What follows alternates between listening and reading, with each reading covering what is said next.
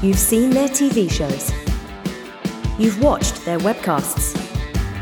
Now, Hartigan and Stapes invite you to Poker in the Ears. Hello, my babies, and welcome to Poker in the Ears. I am Uncle Daddy Joe Stapleton. He is my work wife, James Hartigan. Happy World Toilet Day, Joe. Oh, great. You know, I've been told to rein it in on the toilet humor, but I might make an exception today. Hey, guys, this is episode 199. How Coming up- have we not been cancelled? I know, right? Well, it helps that, you know, we don't really adhere to any actual broadcasting body. Coming up on this week's show, not gonna lie, the EPT online, it was fun as shit. Yeah. Good streams, great poker, big money. I do miss the real EPT, but damn, this was a pretty good placeholder. Yeah. We we will be recapping all the highlights as we as well as speaking to second place finisher, uh, the second place finisher. But first in our hearts, because he's the only player in the top two whose name we actually know, Timothy Adams. Well, more on that, more on the identity of the winner later. Oh, cool! I'm excited. I've, I have no idea what this is. Surprise! Shock! Some shock podcasting happening. Uh, it's not all about the uh, the upper echelon here, the high rollers this week. is I do have a fun story I want to relay for my itty bitty, teeny tiny, inconsequential home game. Okay, Joe, bad- Joe, I will allow stories from your home game as long as they're not bad beat stories. We are done with this. Is it a bad beat story? I don't know. You tell me. I learned that from our story expert. this week's super fan is a fellow named Martin Rummins, and he is challenging me to the Netflix series Mindhunter, Yeah. which which apparently isn't coming back. Yeah, I read the stories, unfortunately. Um, I only saw the first season. I understand the second one's pretty good, though, so I must get around to watching it at some point. It is, and then we'll talk about it on the show.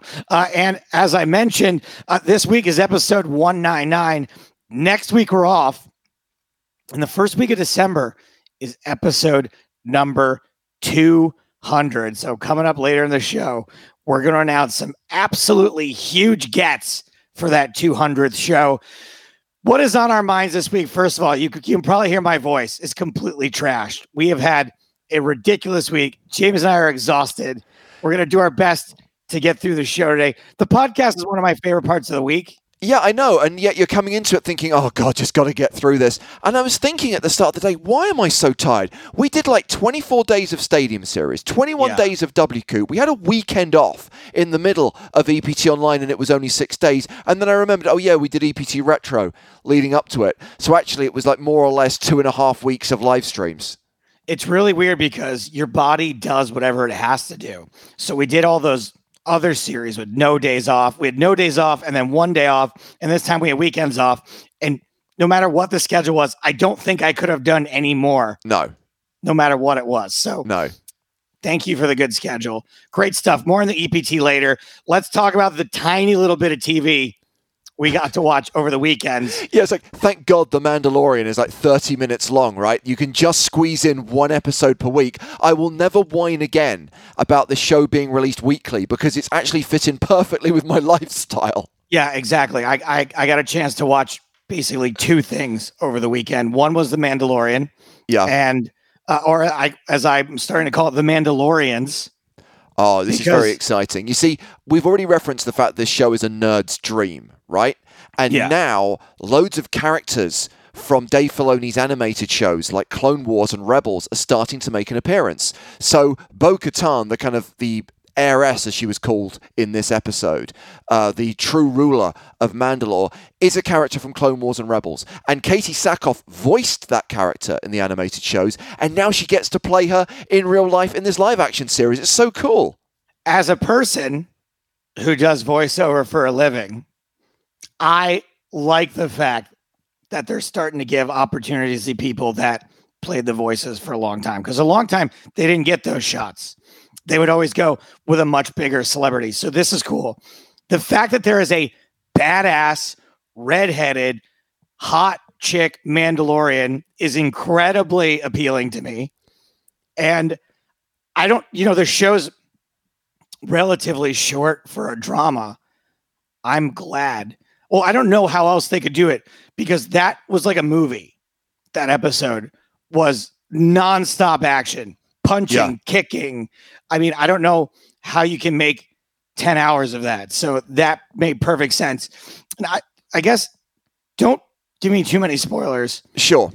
but it seemed like what they're doing is they're kind of going for like a Game of Thrones kind of feel now because as far as like there's going to be some kind of competition for this sword, this there lightsaber. Always has been, and this again goes back to Clone Wars. And I think it's worth pointing out that one of the characters who had the dark saber was a Yeah. character that Jon Favreau voiced in Clone Wars called Pre Vizsla. And I think that is why Jon Favreau wanted to do this show. Having worked with Filoni on the animated Okay. shows and having voiced a Mandalorian himself, I think he found that whole creed, that whole culture interesting and worthy of turning into this series.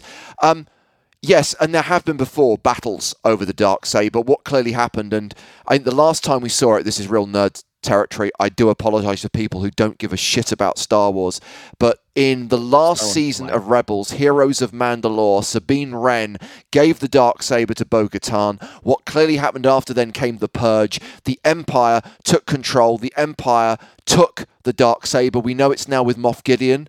Um, uh, played by Giancarlo Esposito. Um, Yeah.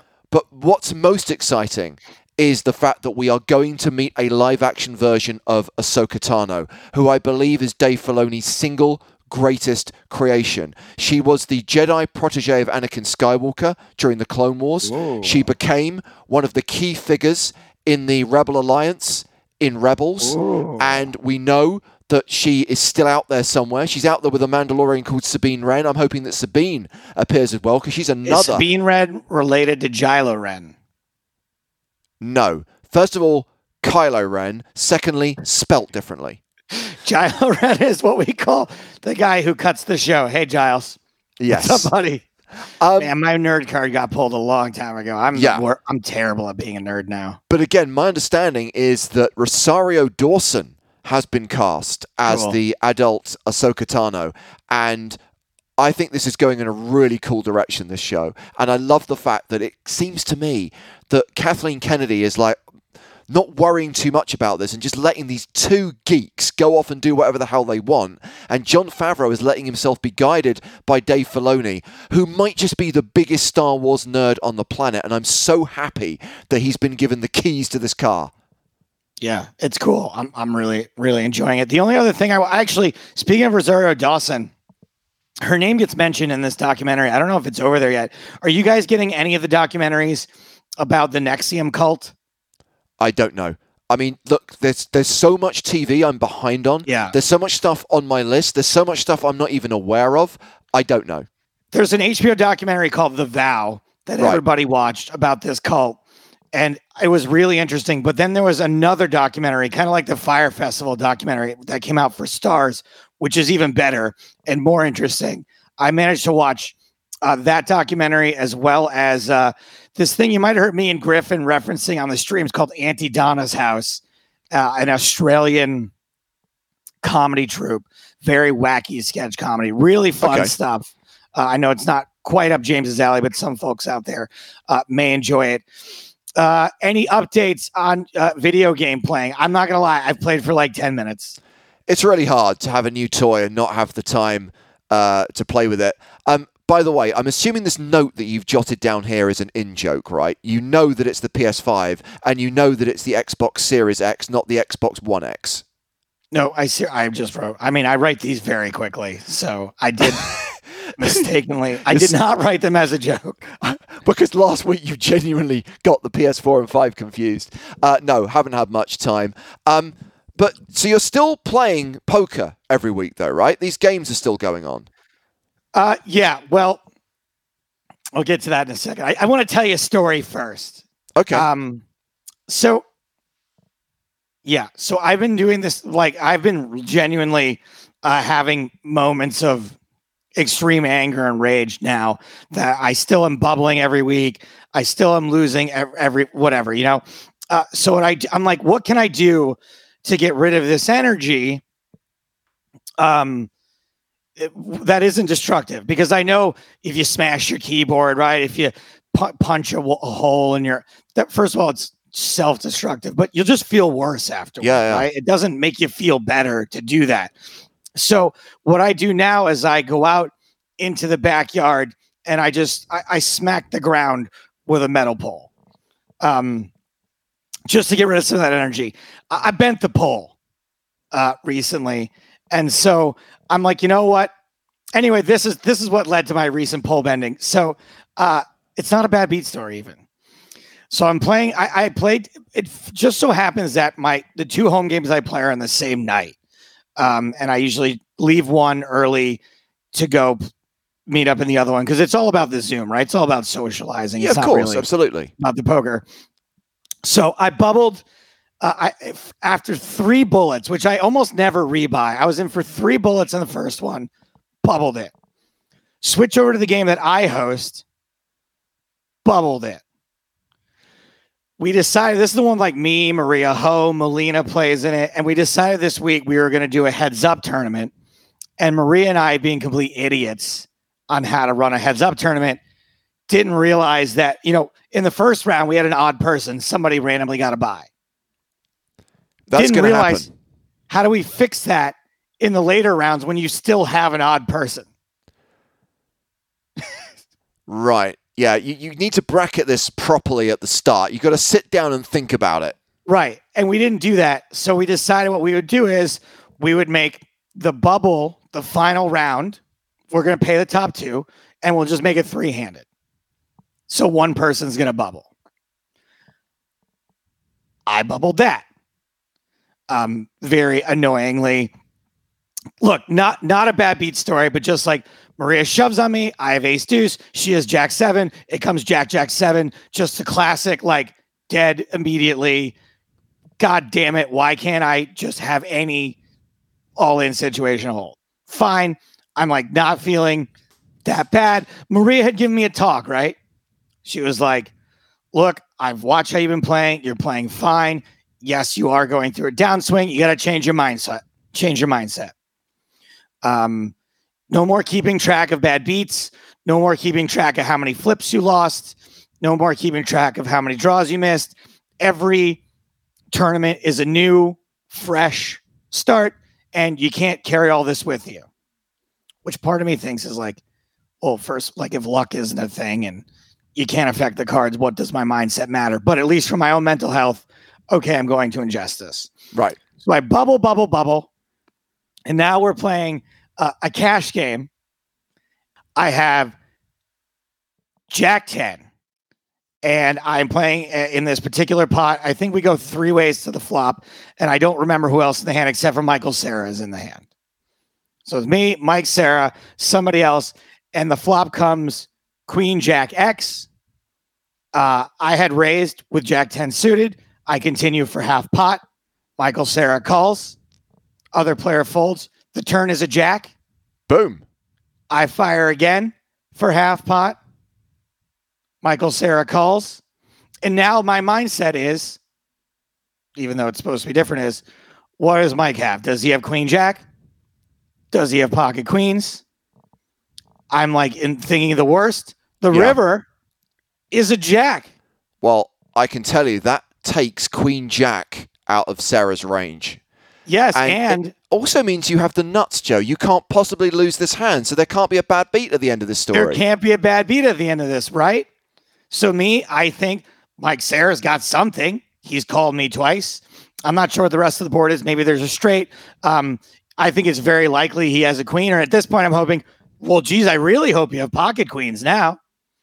So I bet half pot again, and Mike Sarah on the Zoom looks at me, gazes into mine, and says, "I have a queen." I was like, "I have a queen." He's, "I think you have quads." He's like, I, I don't. He's like, I'm not sure I can lay this down, but I'm pretty. sure I think you have quads, Stapes. I, he's like, I, I, I think you have quads, and Mike Sarah fucking folds the top full house, thinking that I have quads, Well, and did. he was right.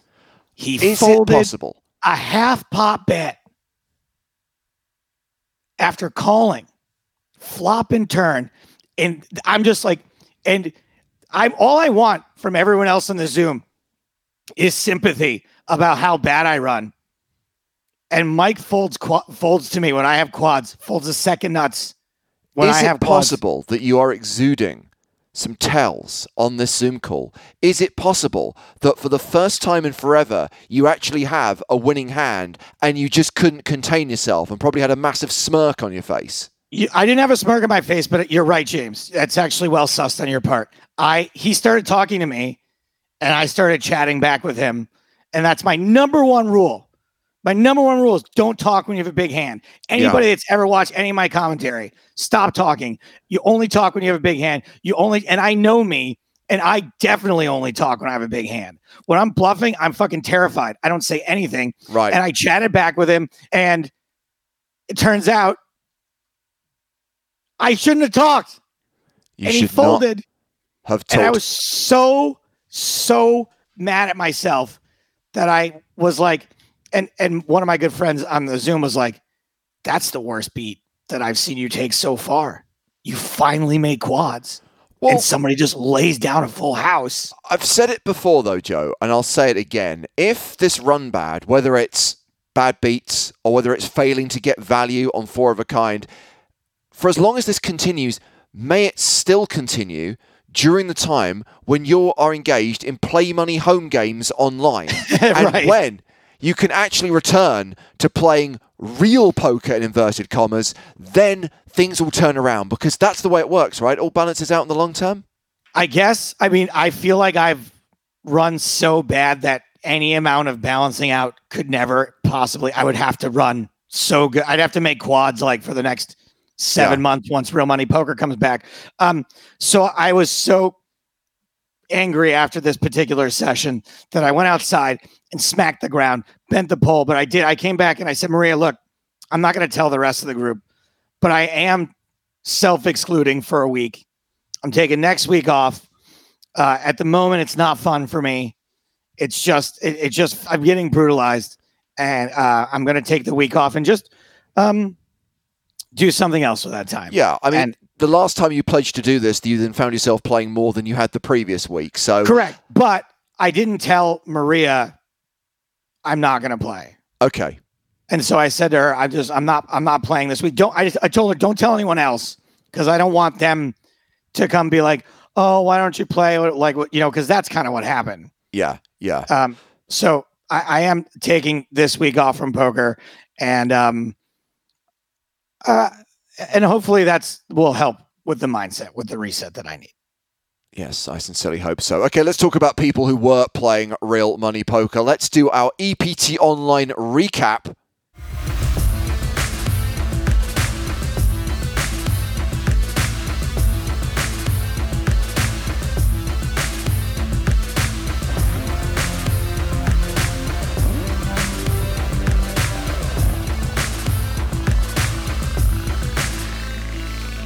And let's start with some headline stats, Joe. Uh, this right. series ran 20 events across a 10 day period, $21 million in prize money, and across those 20 events, there were wins for plenty of EPT regulars, players like Tatiana Barusova, Mikita Badziakouski, Sam Greenwood, Jens Kyllönen, and Dominik Nitsche. Uh, plus, Bert Stevens, friend of this podcast, Giraffe Ganger 7, who won two events, and I'm pleased to say joined us on the stream for our final table coverage. And I think even though there were only six of them, it was a fun series of streams. It was really fun. I actually the most FOMO I had the entire week was when you and Sam and uh, Giraffe Ganger were on. It looked like it was a lot of fun. People were loving it. Uh, it seemed like it was a really good uh, mix. Of the two of those guys. Sam just has Yeah. really great chemistry with most of the other poker players we bring on, and I was jealous. You got to sit there and bask in what looked like a really fun hour or two. Yeah, but my experience isn't going to be any different from that of the audience. I'm just letting these guys talk and, Yeah. and, and letting them do their thing. I'm just sitting back. It was uh, it, it was a fun hour, um, and of course, not to get ahead of ourselves, I want to talk about some of the other events we covered and some of the results in those events. But the thing everyone is talking about this morning is how we ended last night um, with the animated video that I did not know was coming, which was a version of my performance of Ride on the River from EPT Retro back in the summer, which now exists in cartoon form. Buddy, I got to tell you, I mean, we, we praised you when it happened because you did it on this show. Uh, we replayed it on this show. Yes. You did it originally on one of the streams earlier uh, this year. You really, really nailed it. I was never a fan of the rap to begin with, right? I didn't, I didn't, when it was being conceived, when it was being written, when it happened, it wasn't my favorite thing. So when you do it, I'm still reminded of not really loving the rap that much. However, you could not have done a better job with it. No flubs. I don't. Were you? I assume you were reading it. Like you maybe had some cliff notes. I had the lyrics to one side, but to be honest with you, this is really sad. I know it so well that I didn't read them.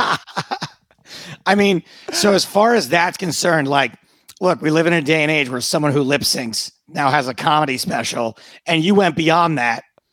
You weren't just lip syncing; you were actually saying the words. You fucking crushed it. And I now, you know, it's kind of like certain songs that sucked when, when they were originally written, but the cover Yeah. of them, you're like, oh, this is like actually a better than the original. Your cover is better than the original. And then seeing it as a cartoon was hilarious. I do want to say there was one guy who uh, tweeted at me last night and said, uh, really great ending to the stream. Shame Stapes tried to ruin it, which Is missing the joke by a mile. Yeah. Dude, it's an animation. Like, it wasn't me trolling James in real time. Like, someone asked me to record those lines and then went ahead and edited it. It wasn't me, like, oh, that's the jokes, kids. anyway, that was my that was my one beef. If we're gonna Yeah. bring back that segment for a second. So when we did last week's podcast, we'd only done the one stream, right? We just covered the uh, 10k high roller that had ended with that controversial kind of flipperment. Um, the day after was the Arena Championship, which was a major contrast with the first final table we covered because it really went the distance, and that was Don Johan uh, from Norway. Who emerged victorious. And then we had the super high roller final table the following day on the Friday.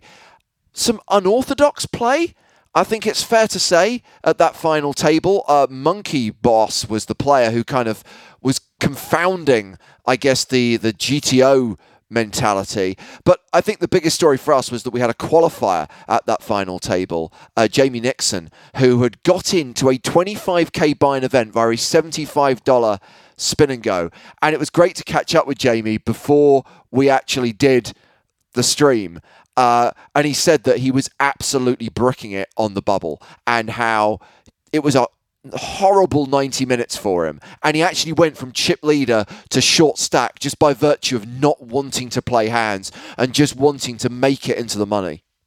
I know how hard I've been sweating my play money bubbles the last three months. I can't even, I literally can't fathom being on a bubble like that and just being like, please, please, please, please, please, please, please, someone go broke. Someone go broke. What a miracle. What a dream come true. Just to min cash. And I believe he did better than that, right? I think it was a min plus cash for Jamie. I think Yeah. he was like eighth place finisher. Uh, Ellis Parsonen was the winner of the super high roller event. And then, of course, we turned our attention to the main event. We started on Sunday. We started streaming it on Monday. More than 1,300 entries, which was really impressive. That did mean that there were a lot of chips in play. It meant the days were quite long. Um, but I it, look, it was fun. It felt like an EPT the way we covered it with the bubble playing down to the final table. It felt just like any other EPT, and that I barely remember any of it except for the very last thing that happened. But um, it was really fun. It did feel like an EPT.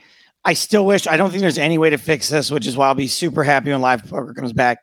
I still wish we had, look, I don't wish the streams were longer, but I wish we had a little bit more time to reflect on what's happening as it's happening. When we find something fun to talk about, to have a little bit more time to talk about it there really are very few periods where nothing is happening. Yes, we may go a long time Yeah.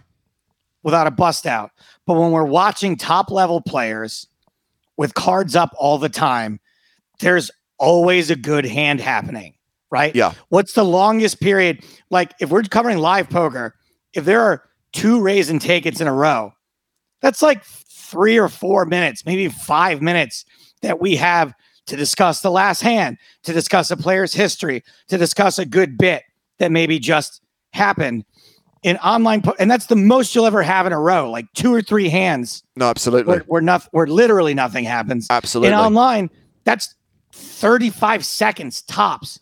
So I do miss having that little bit of room to chat a little bit more. Uh, but the flip side is that we get to see really, really, really amazing poker being played almost nonstop. Absolutely. And we saw that at the final table. Just before we get into the result of the main event, this is as good a time as any to tease the next live streams we're going to be doing, which actually is after this coming weekend. Monday, the 23rd of November, we are going to stream day two of the Sunday Million from the last 100 odd players down to a winner. So it's going to be a bit like the streams we've been doing from EPT Online W Stadium Series. Um, but a little bit faster pace because the Sunday Million is only a two day event, plays with quite a fast clock.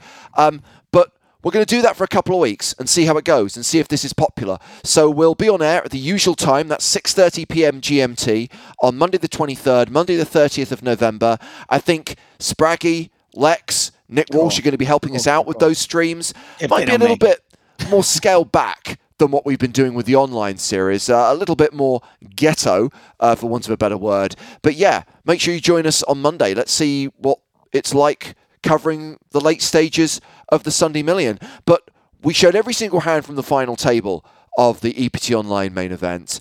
Um, heads up battle, which could have been a lot longer. It ended by virtue of a cooler uh, because they were like 80 big blinds deep. So I'm sitting back thinking, here we go, 2 a.m. finish. Actually, it concluded before midnight because it all went in with both players with trip aces. The kicker decided, and it was What If God from Sweden who won this event for just over a million dollars. Timothy Adams from Canada, a player who we know very well from live EPTs, has a main event final table already on his resume, has so many high roller and super high roller results. With this second place finish, is now ranked, I think, fifth on the EPT all time money list. He's now moved ahead of players like Elky, Mike McDonald, and Adrian Mateos. Um, now, what if God is a player whose real identity has not been exposed? However, what if God won two SCOOP titles this year and won two WCOOP titles in 2014? And in 2014, they had a ceremony at EPT Prague where WCOOP winners could go to get their bracelets. And there is a photograph, it's on the PokerStars blog, and it's on PokerNews of What If God receiving his two W Coop bracelets. And the moment I saw that photograph this morning, I thought, I know that guy. And I'm not going to name him, I'm going to respect his right to privacy. All I will say is when we streamed EPT Retro this summer, he Yeah. was at an EPT final table in the early seasons of the tour. So he's been on the circuit for a long time. He has been around poker for many, many years. And I would say is very deserving of this win. That's awesome. I'm going to definitely look up that photo as soon as we're done recording here. I'm tempted to do it while we're recording, but I don't think it'll make for the most compelling podcast for me to be like, uh, well, well, uh, uh. okay. Plus, we need to move on because we need to say hello to this week's guest. Poker in the ears. Thrilled to be joined on this week's podcast by the runner up in the EPT Online main event. And I have checked the stats and I can confirm he is now fifth on the European Poker Tour all time money list after his 700k plus score last night. Tim Adams, thanks for coming on the show today. Welcome.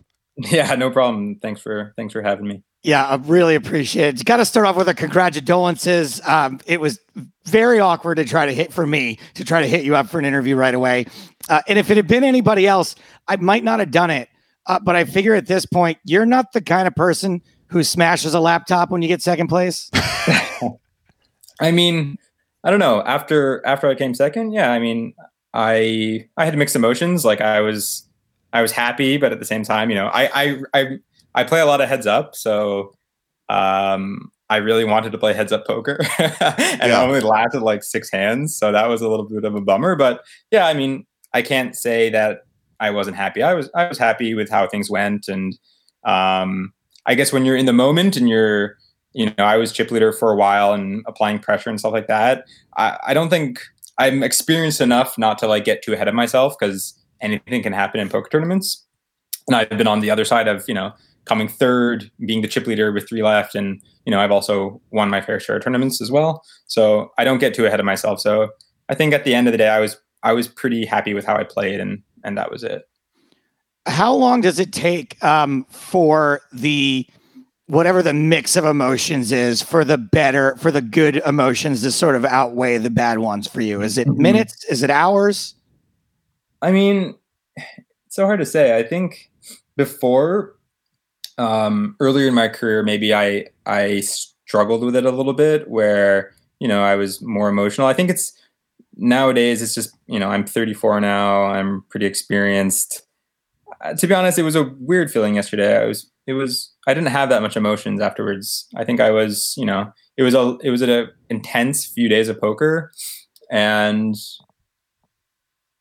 I don't know. It was it was it was so much fun as well that it's kind of like you're a little sad that it's over this and you kind of want to keep playing but at the same time you're exhausted so you kind of want to take a break i don't know you're you're kind of in a, a bit of a flux after the yeah. tournament ends I, mean this in the nicest possible way, Tim, but you look absolutely shattered. yeah, I mean, I, I, when it's that intense, I mean, it's hard to fall asleep. So I'm playing in I'm in Northern Europe right now, and it's like the tournament ended around two a.m. I think. Yeah, and I couldn't get to bed till like six something. but yeah, that's that's not that unusual. I think in live tournaments as well for me, after playing like an intense three days, and you know, say I final table it, um, you know, usually, especially if you're like playing three handed or four handed, really intense drooling poker, um, yeah, it's not uncommon to be awake for many hours after because like poker hands are just like running through your through your brain. You're just like, you know, I'm laying down in bed and it's just like the hand is like repeating in my mind kind of thing. So yeah, I can't can't it, fall asleep. And yesterday it, I I after the tournament I, I you know I called a couple friends that were that were railing and called my parents because they were they were railing uh, my girlfriend as well. Um, she was she was staying at her parents last night because I wanted to be a bit in peace for the final table. So she understood, obviously. Um, but yeah, she was the first person I called, and then a couple friends, and yeah, my parents. Uh, let's talk about railing and, and people watching and stuff like that. Um, I assume, uh, are you listening? Uh, are you watching? Um, I have the stream up, especially at uh, like in this particular thing was a main event and I didn't know all the players all that well. Yeah. So it was important for me to see what kind of opens people were making, what kind of folds people were making. Um, I usually I can't have the sound on just because it's just too much things going on. Like you're playing, like the stream's sure. going. For me, I'm kind of sensitive to that kind of stuff. Um, so I I had the stream going, um, and I just didn't have sound on, uh, just purely because you know. Oh no, no, I seriously, you don't have to explain why. Yeah. I, I wouldn't be able to listen to it either. One of my questions would be is that Sam Grafton's on and he's bigging you up, right? He's like, "Oh, Tim Adams is so rich. Tim's playing from the sauna I now." Mean, you must uh, hear about that. Yeah, uh, exactly. Sometimes maybe I'll even turn it on if I have a break, the five minute break. Maybe I'll turn the sound on. Uh, so I'll, I'll, have the sound on now and then, and then I'll I'll like Sam is a good friend of mine, and uh, actually he was one of the persons I spoke to after the tournament yesterday because uh, he had been like kind of in it with me commentating. So sure. you know he was. Uh, and yeah, I mean, he's hilarious. Uh, I mean, it's all. I'm sometimes kind of just like you're just making me seem like a huge asshole. Like, like he's so rich, he doesn't care about this kind of buy-in, and like, and it's like he's joking because you know I know he's joking, but it's like a lot of people don't know he's joking. So Yeah, I mean, I don't, I, I don't care. But uh, I think his his best bit was the ever changing rankings of the world's best poker players, and the fact that anytime there was a move where he would kind of like go, "Oh, that wasn't optimal, Tim," you would move down, and so suddenly you like went from like being top ten to being top fifty, and then it was like eighty fifth. Oh, now after that play, eighty seventh. And I, I just wanted to give you the opportunity to to sort of counterbalance that because some of it not true. Like, do you not care about the 5Ks? Is it a nominal amount of No, I money mean, for I- you? Of course, I, I, I care. I mean, it's my. I take.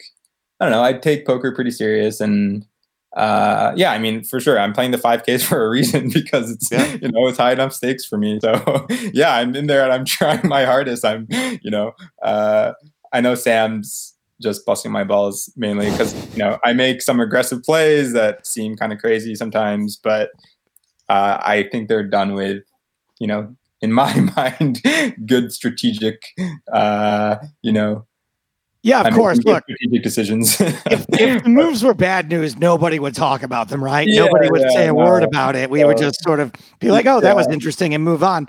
Um, Yeah. So, you, as James mentioned, you're number five on the EPT all-time money list now. Most of that money uh, coming from high rollers, Mhm. super high rollers. Only one main event final table before this.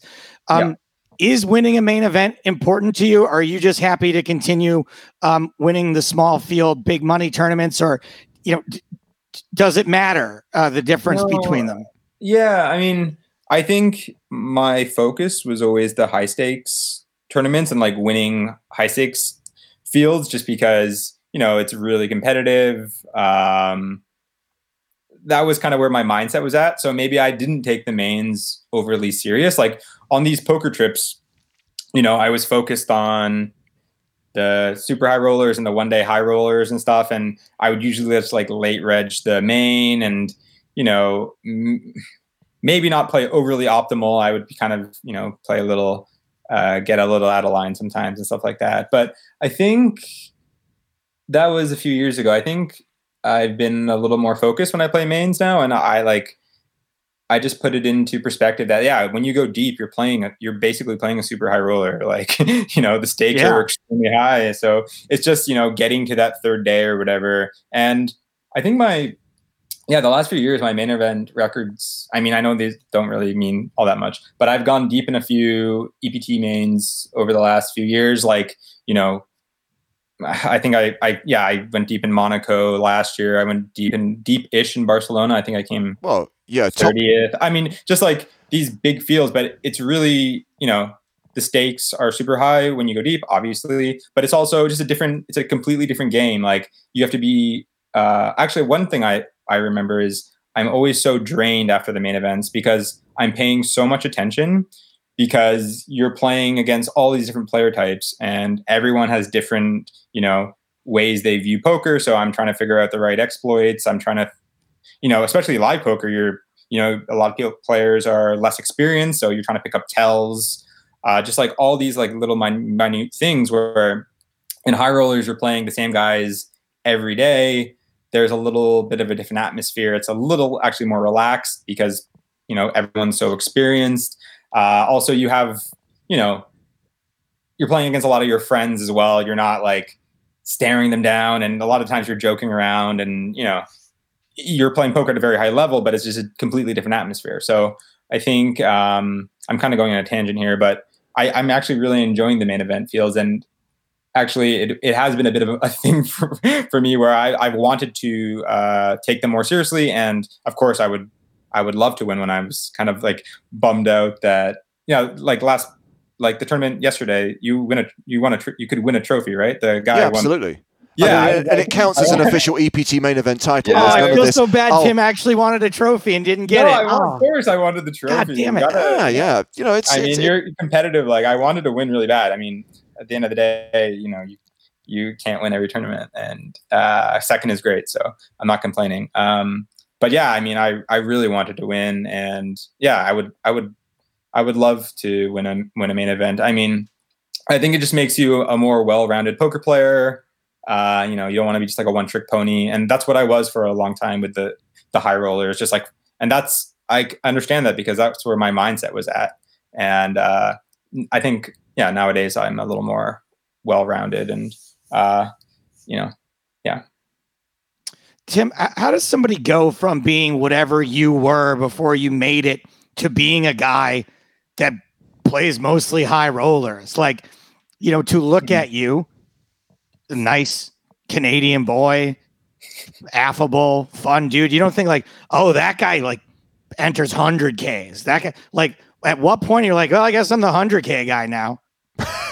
yeah, I don't know. I think I think my transition was I had just been uh, pretty successful in cash games um, many years ago, and then I kind of dabbled in tournaments, and then I had some success, and then I transitioned to tournaments, and I don't know. I guess you know you kind of just go where maybe your skill level is or where you think your skill level is along with you know you try to play stakes that are you know uh, worthwhile to you and you know have the the greatest expectations. So yeah i you know i transitioned to high rollers um i don't know what was the exact scenario. It was just mainly because i was playing like high stakes cash at the time and you know it's just one of those things. Like instead of playing small stakes, I was always intrigued by battling and playing the best players and stuff like that. And I think that's kind of where my mindset was, and that's where it's kind of like led me.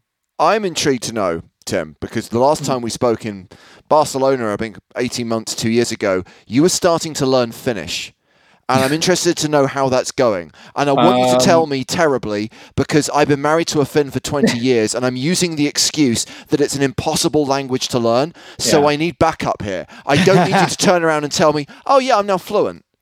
I mean, no, no, I'm definitely not. I, I went through my phases where I was studying it hard and I haven't been for years now. Um, it's a tough language. I don't think it's impossible. Um, but the thing is, it's just like, yeah, I'm spending a lot of time in Finland and everyone here speaks English. You don't need it to survive. Um, you know, I have a lot of Finnish friends. Their their level of English is great. Um, I mean, my partner, her English is, she sounds, I mean, basically native. Um, so, uh, yeah, I don't know. Maybe Sounds like not good is the answer. Yeah, that's good. this is perfect. Yeah, this not, is perfect. But, I'm you, not. Uh, you just made all the all arguments why it's not necessary. But not only does everyone in Finland speak brilliant English, better than most people in England, yeah. but also if you try, if you yeah. think, okay, I'm going to try speaking Finnish to them, you know, exactly. you know, like, you know, if you're in France, you're in Paris, right, and you try yeah. and speak French, they appreciate it. In Finland, they immediately pick up on the fact you're a foreigner and they switch to English. They don't give you a chance. Yeah, I think I've had this conversation with a bunch of. I've made a few uh, friends here from from the U.S. and uh, Canada and stuff like that, and a lot of them say the same thing that every time they approach a Finnish person that they just try they, they, they never get to even practice because our theory is that Finnish people love speaking English and they get a little, look a little excited to start you know practicing their English. So you know they won't really give you a chance which I think yeah it could be worse. I I don't, I don't mind the scenario but at the end of the day maybe one day I'll learn Finnish. Uh, not looking likely right now but who knows Tim, one, one last question actually about Finland. I, I got to know a little bit about what your living situation is like there. Sam was speculating on the air. I have this image in my head. I'm picturing like this house, like one of the houses from like the dragon tattoo, like lots of right angles. Maybe not like a murder basement, but like, you know, like a Roman bath instead. No. What is the situation? It's a house. You live in a city. Like, I want to know a little bit about your life. We live in like a yeah, we live in like a suburb of Helsinki, and we live in a really modest apartment. Uh, I bought it, you know, five years ago or something, and we've been planning to move to a like a bigger place. Um, but I don't know. This is a little silly. We have a very old cat who's 18 years old, and we don't want to put him through the the stress of moving to a new place. So we're kind of you know he's been he's been kicking on. He's like in extended years now where we thought he was going to die like three years ago and he's still going strong. Aww. So uh, we've been we've been kind of waiting that out before we upgrade our living situation. So yeah, we live in like a standard like two bedroom apartment. Like, nothing like yeah, we have a sauna. no sauna. We have I a think- sauna in the apartment. Oh, Uh, Yeah, I mean, but, but saunas are standard in pretty much every home. I think it's not like Wow. if you tell Yeah. exactly, I tell friends from home or whatever, and they're just like, "Oh man, like your apartment must be sick. You have a sauna in your apartment, like some luxury apartment." It's like, no, it's like every apartment. In It's like a Yeah, dishwasher. yeah. yeah, no, I mean every. I mean, majority of apartments, I, I would assume, especially new ones, have sauna. Yeah. I think there's not a lot of opulent houses in Finland, and Yeah. it's, it's mainly apartment living.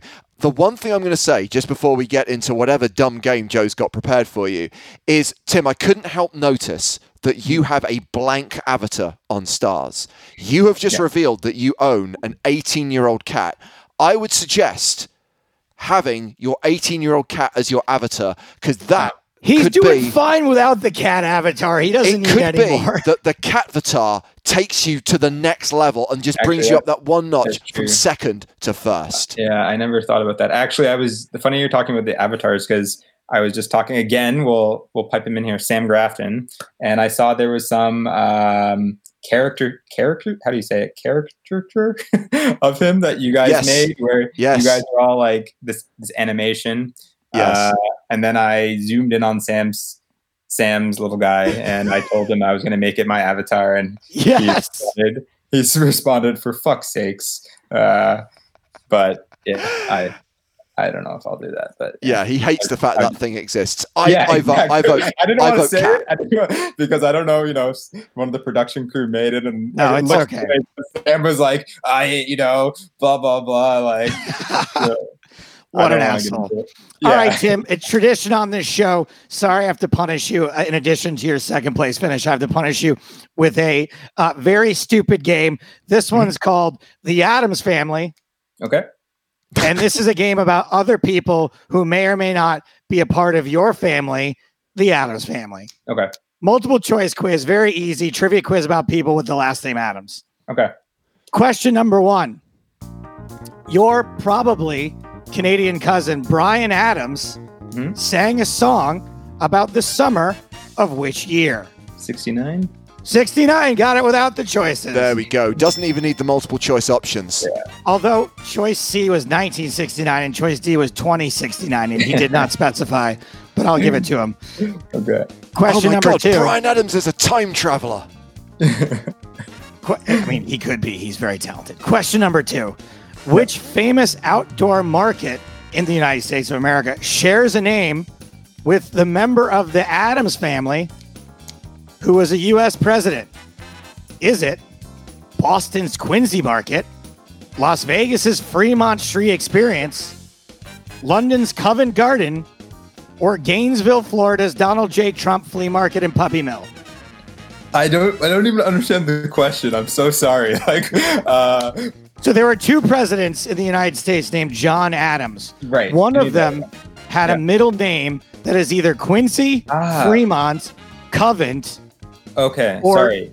My bad. or my bad. Flea. Uh, Quincy. Quincy is correct, two for two. Sorry, I, I totally blanked. We were talking about these flea markets and these. No, no, I, I, that question was very convoluted. It wasn't. What you have to Okay. understand, Tim, is in order to shoehorn the question into the overarching theme of the quiz, the question is a hundred times more complicated and verbose than it needs to be. Right. Okay. Yeah. So, sorry about that. Okay. Next one. Que- question number three. Your probably other cousin, Amy Adams, played the love interest in a movie of which comic book character? Was it Batman, Superman, Aquaman, or Man Man? Oh, this is so brutal that I don't know this because I, I don't really. You don't keep in touch with your cousin Amy. No. yeah. That, that's right. Uh, Jeez, I mean, because I, I I don't really watch like the Superman or the Aquaman, so I have no idea. Uh, is it? That's not Batman. No, uh, I don't even know. Superman. Superman is correct. Okay. Good Yeah, guess. I agree. That process of elimination that it, it wasn't it wasn't Batman. I just flipped, flipped between Aquaman and Superman. You flipped she- I very can't really- well in I knew the main Aquaman guy. Couldn't really see that No, Jason. she's the most Whatever. recent Lois Lane. Hashtag release the Snyder Cut. Okay. Go, that Joe. makes Question four. Question number four. your probably great great great granduncle Sam Adams has mm-hmm. a beer named after him. Okay. Which of the following items does not bear Sam Adams' name? Okay. The U.S. Articles of Confederation, the U.S. Declaration of Independence, the quote, give me liberty or give me death, or the quote, I screwed this question up. Fuck. Forget that one. That's not one of the choices. Three choices. The U.S. Declaration of Independence, the U.S. Articles of Confederation, the quote, we'll do it my way or the highway. I, I have no clue with this American. Uh, this Which, American. which one of those street. was he not involved in? A? I'm just a guess. I have no idea. It was we'll do it my way or the highway, but don't, I fucked that question up. That wasn't you. I wasn't even paying attention to the to the, to the, the Question- multiple choice. I had no Question idea. number five. I had two right answers. That was very bad on my part. It's been a long week. Question number five. I'm calling You're this great- one question 4A, seeing as question 4 didn't really Sure. count. Question Okay. four. Redo. Uh, your great step uncle, twice removed, probably Douglas Adams, Douglas Adams. Okay. wrote which classic sci-fi novel? Was it 2001: A Space Odyssey, Dune, The Hitchhiker's Guide to the Galaxy, or Sex Trek: The Next Penetration? I again have no idea. B. B was Dune. Hitchhiker's Guide to the Galaxy Right.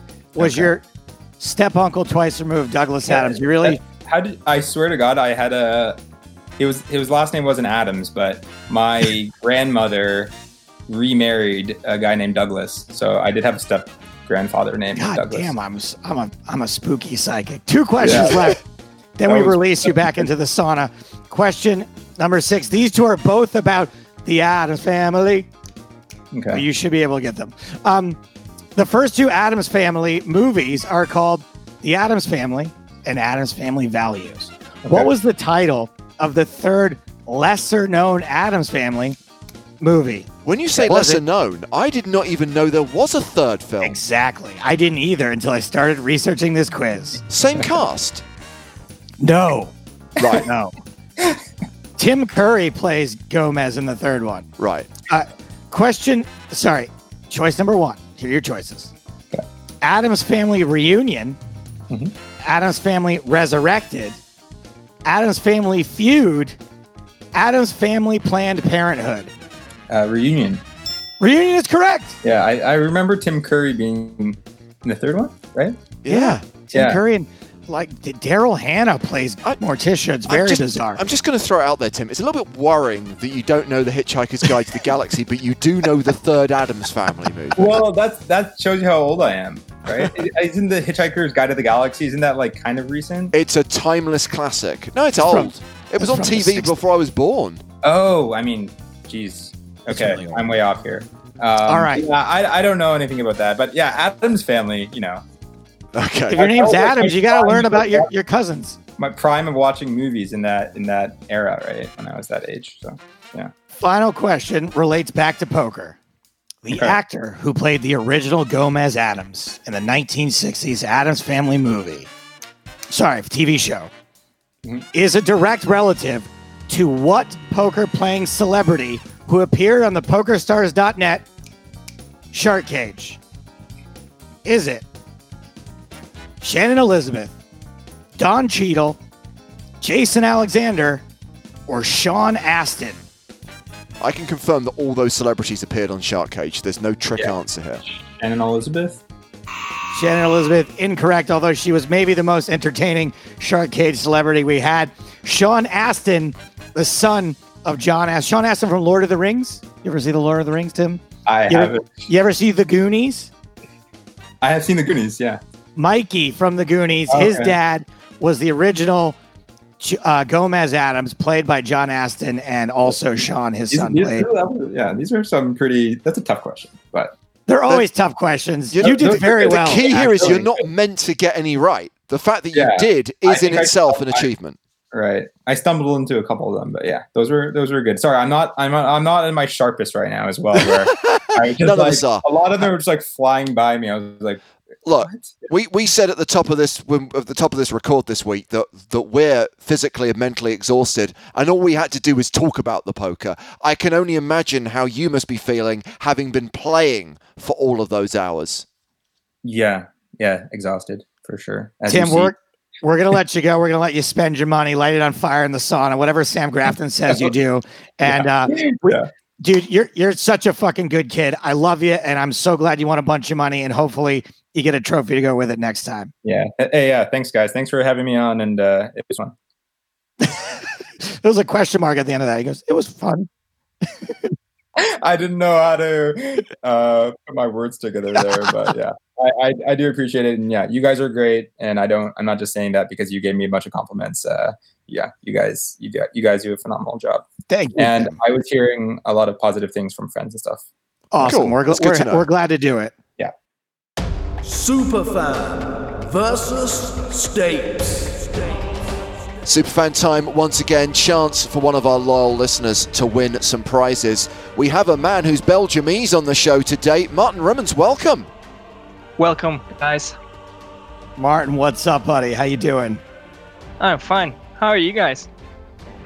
We are a little bit tired, but we're happy to talk to you. Absolutely, Nice. absolutely. Um, so tell us your story, Martin. What is your deal, bro? Ah, yeah. Um, well, I am a consultant at a big four firm. I uh, work in HR. So I do a HR consultancy. I would say I make pretty slides and uh, explain them to people on how to solve uh, difficult problems for them. Which I imagine for you is like just really obvious and really simple, and you can't believe that people pay you for giving them common sense tips. I wouldn't say that, but um, it's the thing is we we often have much uh, many experiences in in the field that they sometimes are not that that elaborated in and we can just show them okay this is the bec best practice for this problem. We've seen this work in many companies and this is a good solution. So sorry, the problems that you're solving are they specific to the industry you work in, or these are things that come up would come up at any company around the world? yeah. Uh, in hr it, it differs on, on, on the industries. Let's say that uh, banking pro- uh, services or, or banks have different problems compared to um, i'd say uh, uh, an airline but uh, in general uh, yeah there is uh, a lot of cro- cross uh, collaboration between the both of them Great. Well, maybe you can come help out at Poker Stars because uh, like- just kidding, just kidding. Poker Stars HR department, you guys are doing fine. You don't need any help. I'm good. Thank you. Tell us about your personal life. What about you as a person? Yeah. Uh. Well, I'm just uh, a 25 year old living in Brussels. Uh, I I moved here right before lockdown, hoping hoping to experience a bit of the city. Hasn't happened, so Oh, look, still looking forward to that. Um, and uh, in in my spare time, I uh, sometimes play poker. I'm I'm a, a fan of the the show. I must say, I like the uh, fact that you also uh, discuss movies and, and and the fact that you also discuss shows. So enjoy it.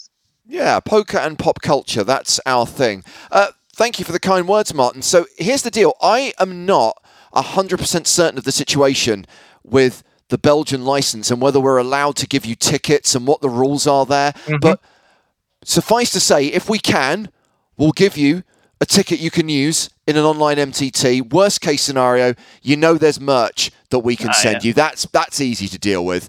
Um, you chose as your specialist subject the Netflix show Mindhunter, um, which has been in the news in recent months because it's rare for Netflix to cancel a show. It's even rarer for them to cancel something that's really, really good and clearly still has legs.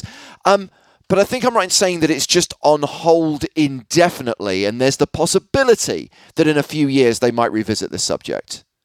Uh, I hope so because uh, I think they even developed a, a, uh, a storyline for the third season. So Yeah, absolutely. They were, you know, they were teeing up what was looking to be a, like maybe the most interesting season of all with the BTK uh, Yes. killer.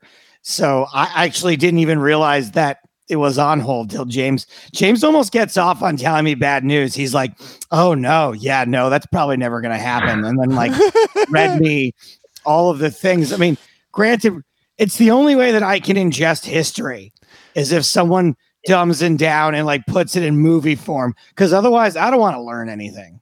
Yeah. Yeah. So I outsourced the quiz to Patrick, our former intern. Now, in the same way that Joe and I have been very busy over the last few days, Patrick has also been very busy. He was doing a lot of research on the streams, and uh, that's when he turns into Statrick. As a consequence, Patrick was only able to watch the first season. So even though there happened two seasons of Mindhunter, all these questions relate to season one, which is good for me because I haven't seen season two yet and I didn't want any spoilers. but the other thing is, and Joe, you've been down this road before, this looks at a cursory glance like a classic Patrick quiz with shitloads of observational questions that neither of you have any chance of getting right. Excellent. But fortunately, Nice. there are multiple choice options. Straight through, 10 questions, no bonuses. Uh, Martin, you're up first. Please give me a number between 1 and 10. Uh, let's go with lucky number seven. Always coming seven. Uh, again, I don't know if this is chronological through the series or whether the questions are randomized. So let's just see where we, how we go. Uh, question seven How does Debbie tell Holden to get her mum to like him? Um, I can just uh, answer right, right, right. You can if you want. I think uh, she tells him that she would like uh, Holden to explain that he likes or he respects his mom as well. Correct for two points. Nice one. Excellent. No Excellent shot I would have gotten that one. At least I'm not pissed off to start because there's no way I would Okay. have got that. So off to an early lead, but Joe, it's your question. Anything other than seven available? What do I never pick? Question. I never start with question number four. Okay, we'll start with number four then for you. Uh, what does Bill do on the first two times that Holden goes to meet Ed? What does Bill? I guess I got to take the choices. Does he play golf, go with him, fly back to Quantico, or teach a lesson? I think he plays golf. He does play golf for one point. Martin, your second question. Let's go with one. Question number one. How does Mr. Miller die in the hostage situation at the start of episode one? Uh, I think he shoots himself in the head. He does indeed for two points. That Joe, I saw you nodding there. Does that mean you would have got that one? Yeah, that, I mean, obviously, it's like it's a. I thought it was one of the best opening scenes uh, of a pilot ever. Just totally unexpected, really tense, and obviously the guy kicks off the whole series with sucking at his job. Uh, two, three, five, six, eight, nine, or ten. All right, let's go. Keep it low. Let's go two. Okay, question number two. Where does Holden meet Bill Tench?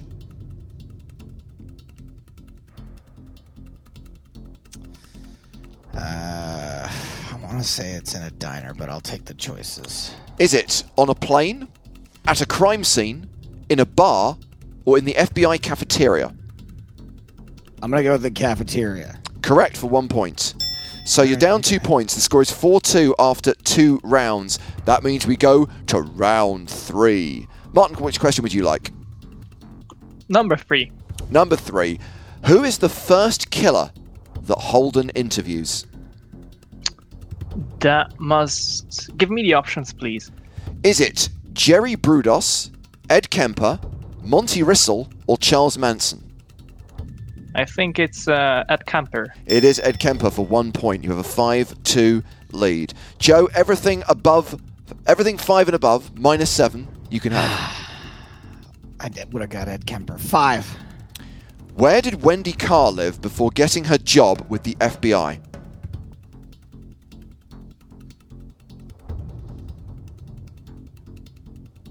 Is I mean a, a city? Yes. I'm just gonna go for it. I gotta gamble a little bit. Um, you know what? I'll take the choices. Shit. Baltimore, Brooklyn, Boston, or Kansas City? So I was gonna say Washington D.C. So I'm glad I took the choices. I'm gonna go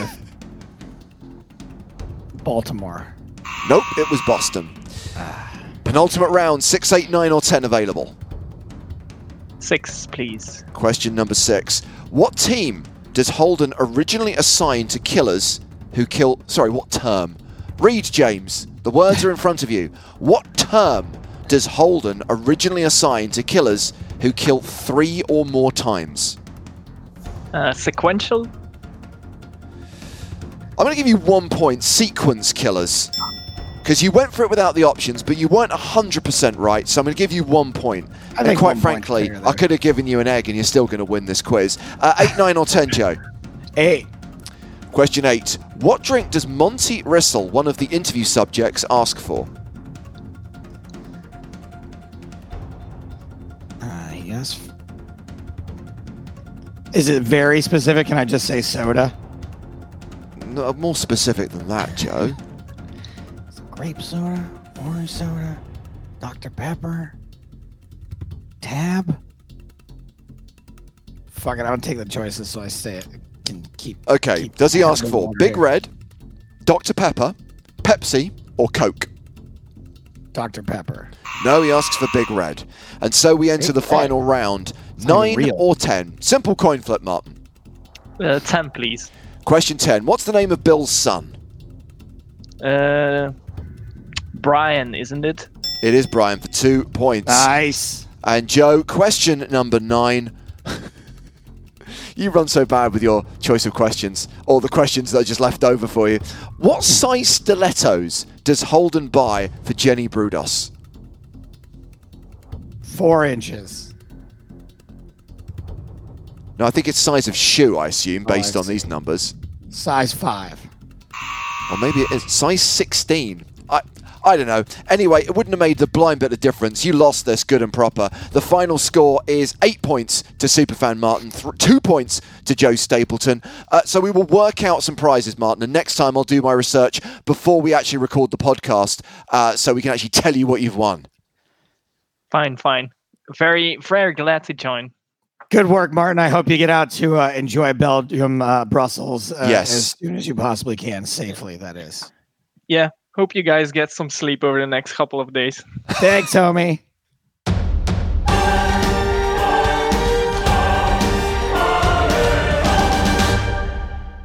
All right, my babies, we're almost out of time for this week's show. And I don't know if you can hear the smile in my voice because, God, I hope you guys didn't tune out for this because this is huge. Coming up on next week's show, no show. That's it. Good night, everyone. We're out of here. Smell you later. uh, no, we're going to give you a week off to be thankful. It is And also- Thanksgiving, you're right. Yeah.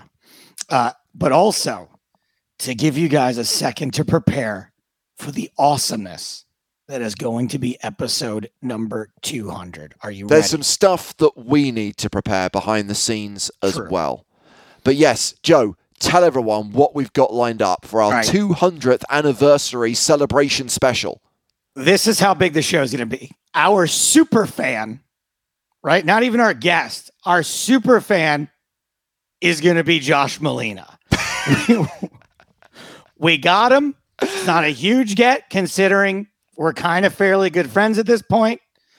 Um, but Josh is going to, Josh and I, you guys have heard me. I play Josh all the time, heads up over Yes. quarantine, multiple times a day and I thought it might be fun. Actually, James came up with this idea. It was not my idea at all. Um, Josh and I are going to play heads up. And that sounds weird, right? For a podcast. That's not very compelling, is Well, it, James? Here's the thing the exact format of this superfan competition is still TBD. That's why we need time to work things out. But yes, Josh Malina is going to be the super fan. So, Joe, if that's the super fan, who are the guests? Well, as far as poker players are concerned, it doesn't get much bigger than this episode 200. Phil Hellmuth Jr. We have the most number of podcast episodes. Probably not. I think two plus two beat us a long time ago. We have a lot of podcast episodes. So why not have a guy who has a lot of bracelets? Yes. Phil Hellmuth Jr. is going to be on the show. I can't wait to talk to Phil. I might even ask him why he blocked me on Twitter. We're going to have a controversial dra- drama 200th episode. I'm going to put money on. I think it's a coin flip. Either a misclick, or more likely, he's got someone who looks after his social media and didn't know that you two had a relationship and thought you were trolling him and being rude when actually I it was hope just so. banter. because we had a nice chat when I asked him to do the show, and he, we, he did not seem to be annoyed by me at all. I love Phil. I think he's great value. I think he's one of the best things to ever happen to poker.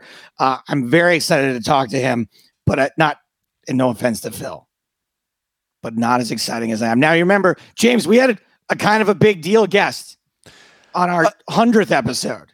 Yes, and the timing was phenomenal because we recorded that, or actually, it was a live show at the Hippodrome in London uh, in September of 2017. Dexter Fletcher, poker player, actor, director, came on, and he teased during that interview that he was about to start work on the Elton John movie. But what we didn't know is that a month later, he was going to take over the Freddie Mercury movie, Bohemian Yeah. Rhapsody. He finished f- principal photography on that and saw that film through post production. So he's become a very big deal since we last spoke to him. So we've got somebody, no offense to Dexter Fletcher, even bigger than that in a very similar role. Um, thank you to my fairly good friend, as I mentioned, Josh Malina. We got a guy that's honestly the timing's always good because he's always doing something huge. Yes. He's always about to. We've discussed him multiple times on this show from the West Wing, from the uh, the Chicago, the trial of the Chicago Seven, and from Molly's Game, the writer and director of the movie Molly's Game, as well as a shit ton of other amazing things. Aaron Sorkin will be our guest on our 200th episode. Can you believe it? Am I right in thinking that this will be the first Oscar winner that we will have had on this podcast? I I think so. I'm pretty certain it is. Aaron Sorkin wrote the Oscar winning screenplay for The Social Network. He, of course, wrote the stage play and subsequent movie, A Few Good Men. For me, I will always associate him with The West Wing, which I stand by saying is one of the greatest TV shows of all time and is my personal favorite. Molly's Game was that rare beast, uh, a poker themed movie that felt real and felt authentic. So excited to talk to I Aaron. Sorkin I seriously have Thrilled right now. to talk to Phil Hellmuth as well. I think it's going to be an awesome show. Really looking forward to it. All right, we will keep you informed where and how you will be able to consume our 200th episode celebration. But in the meantime, you got a week. We're still taking super fan applications for episode 201 and beyond. Also, your guest suggestions would be great. If it's someone we've mentioned on the show you'd like to hear more from, I will happily try to track them down. In the meantime, click some buttons for us. Comment, like, subscribe. We want to try to make the 300th episode even bigger than this, and we need your help to do it. So, one week off, huge show the week after that. Tell your friends, tell your family. For now, we are out of time for this week's show. For James Hartigan, I am Joe Stapleton. Smell you later.